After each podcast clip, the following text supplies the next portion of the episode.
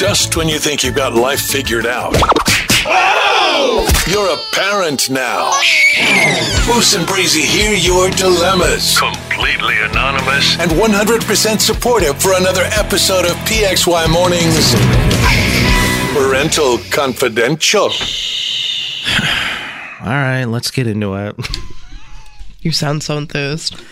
Well, apparently people have bigger problems than the Bills losing, so we might as well just get to it. I'm trying so hard to be uppity up this morning. How much time do you allow yourself to just like sulk? Like when does it when does it end? Four hours. So I got like another twelve hours to go.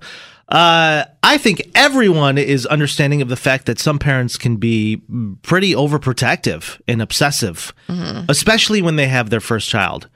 So this is different. One of the reasons I wanted to get to this message is because it's from a guy named Alex. And he wrote and said, I, I'm trying to be super patient and just kind of get a gauge on how to handle this particular situation. I'm twenty-nine. My wife is thirty-one. We had our first child twenty-two months ago.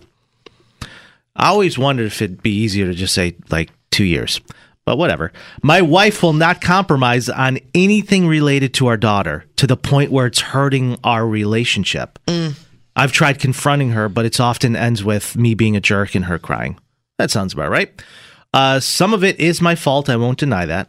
I'm just getting tired of constantly letting her do it, uh, letting her do things her way all the time. My parents keep saying she will relax, and it's normal to be an overprotective parent with your first child, but she is not relaxing. It's actually the opposite, and no one is happy right now. My point is, is I feel her obsession is hurting our relationship, and it's not even making her happy, and I don't know what to say or do.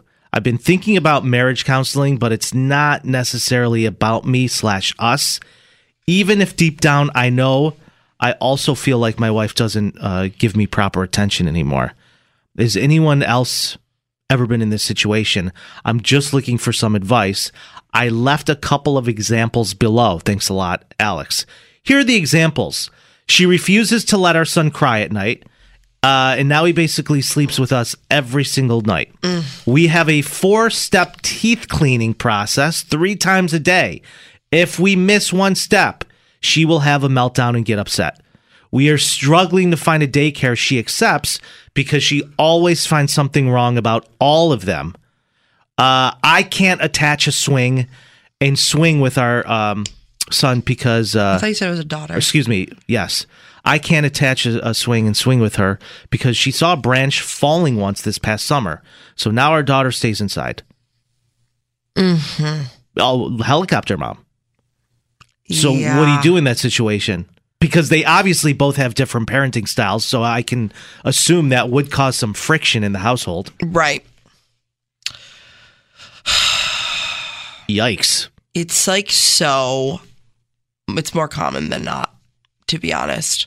Being an overprotective parent? Like, no, I mean, not that specific part of it, but just the whole idea of like it driving a wedge in between your relationship because you feel like you know best and you don't really want to compromise on the life of your child. Well, it's funny that he mentions this in his message. Um, where is it?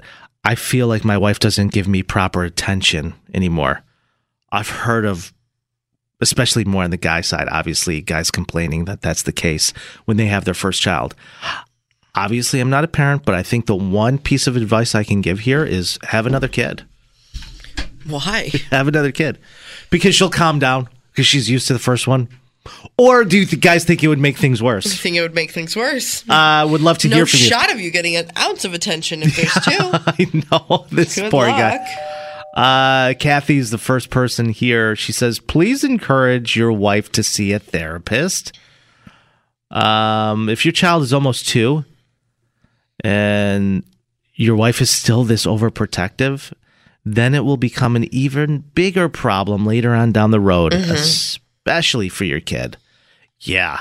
yeah. Listen, I have friends who I remember even growing up, their parents were so protective, mostly the mom. Right. You know, and it was, didn't do them any favors. Well, the whole, the whole idea of like the co-sleeping, like our daughter has to sleep in the bed with us. Mm. By no, the way, she doesn't. How how does that work? Isn't anybody afraid of accidentally rolling over on your kid at night? I also think about that all the time. I do too. Like, I see that being a problem. The, oh, so many people do it, and I have the same exact thought and the same exact question that pops in my head of like, uh, isn't that dangerous? I there's so I many. Feel like I personally feel like it is, but like I guess you do you. Breeze, there's so many nights where I I go to bed in one spot. And I wake up on the total opposite side of the bed, and I don't know Correct. how I got there. No clue. I don't remember rolling over this far on mm-hmm. my Alaskan-sized bed that fits ten. No, I'm just kidding. What? It's a regular queen. Uh, Mike's here. He says, "But I'm I'm actually grateful." Uh, what? But I'm actually grateful. One of us is the responsible one. That's a lot to consider, and it's wonderful for your child. A word of advice is: keep a schedule and routine now. It will definitely pay off dividends in the near, short, and long term. I am team your wife. I understood some of that Not message. Not him speaking Chinese. Okay, Mike, thank you so much. What? Okay. I'm starting a sentence in the middle. I know. I'm actually grateful for this one. Yeah. What are you talking about? Grateful for what one? I always wanted to be that guy that started a conversation mid-sentence. In the, in the middle. Especially in an elevator. Because you know, if you run into a stranger in the elevator, they're going to say the same damn thing. Looks like rain. It's like, just look at somebody from here on out and be like, you know what? And then we had corn chips. It's like, what? It can happen to anybody. This, this person weighed in and said, it sounds like me. Only I'm like this because I did it all myself without my partner offering to help me. He thinks he can come in and change the routine now. I have calmed down a lot, and I think your wife will too. But the best thing this guy can do is try and help her. If she is suffering from anxiety, then she should definitely see someone. By the sound of Alex's message, it sounds like his wife might have a little bit of anxiety. Yeah, this person says she needs therapy. This person says this sounds more like severe anxiety than be just being an overprotective parent. And then this person said it's giving Gypsy Rose vibes. Ooh. Gypsy Rose vibes. That's extreme. Is it, though? It always starts off with one parent not loosening the reins. And then the next thing you know, they're shoving a feeding tube down their throat. Oh, my God. I know you can walk, but we're going to put you in a wheelchair anyways. So then collect people's funds. So uh, Andrea says, your wife sounds like she is suffering a little bit from anxiety or P P D. What's that? I'm assuming it's postpartum depression. Uh, this is not normal levels of anxiety. Please persuade her to seek some help from the, doll, the from the doctors. She won't realize how bad she feels until she gets some help and feels better. Yeah, especially, uh, Alex, because not only do you feel like she's being an overprotective parent, but she's not paying any attention to you. Or taking your thoughts and feelings into consideration when it comes to parenting a child. No thanks. Not, parenting is a should be a partnership. I know it's not like that for a lot of people. No, especially when you have one partner that is constantly traveling for work. Right. You know, and you're just kind of left alone to do it or yourself. Or pleasure. Yeah. yeah. Going to Vegas for the weekend. Yeah. I'm going to make memories with friends.